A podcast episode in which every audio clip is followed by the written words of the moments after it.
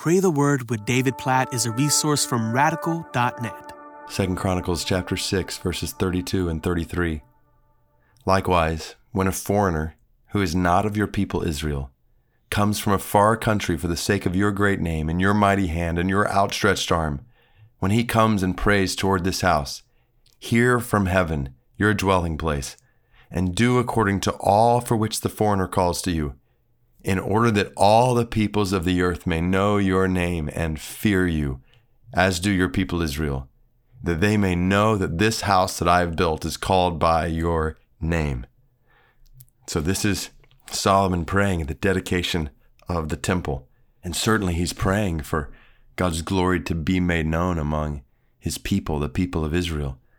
But here, at this point in Second Chronicles chapter 6, he specifically prays for the nations beyond Israel, for foreigners who will come to this house, this place where the glory of God dwells in the middle of his people and praise to God. And Solomon says, hear their prayer and answer them in order that, did you hear that phrase? In order that all the peoples of the earth may know your name and fear you.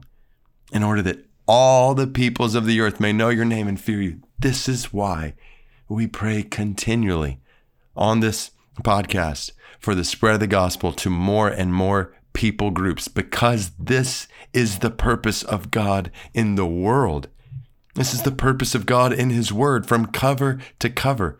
From the beginning in Genesis chapter 1 and 2, God creating man and woman in His image and saying, Spread my glory throughout the earth, multiply and fill the earth. Genesis chapter 12, I'm going to bless you, Abraham, so that my blessing will be made known among all the peoples of the earth, all the way to the end. Revelation chapter 5, Revelation chapter 7, Every nation, tribe, and tongue, every people group gathered around the throne of God, giving him praise, knowing his name and fearing him. And this is the purpose of our lives in this world to make the glory of our God known among all the peoples of the earth. This is the purpose of our lives, our families, the church. This is why we're here. This is where all of history is headed, and it's what we are created to do. This is why we pray like this, I hope I hope that this is not the only time you pray for the spread of the gospel to unreached people, to people who don't know the name of Jesus and have not been brought to faith in Jesus, where the gospel hasn't gone and the church hasn't been planted, that we would pray together continually for the spread of the gospel, the glory of our God to all the peoples of the earth. Knowing, so the whole picture here in Second Chronicles was the nations will come to the temple. But when you get to the New Testament, it's not about the nations coming to a place, to a physical temple. Why? Because what's the temple of the Holy Spirit now?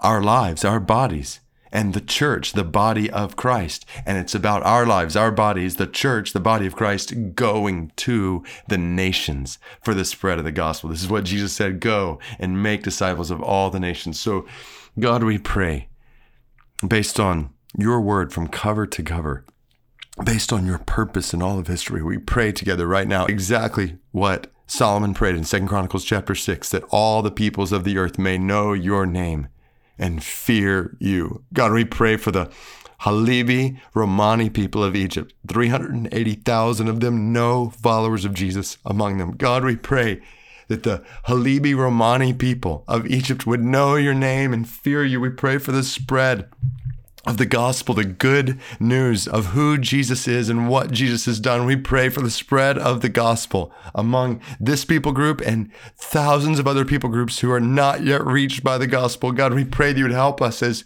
your people, as your church and our lives and our families and our local churches to live, to see all the peoples of the earth praising your name.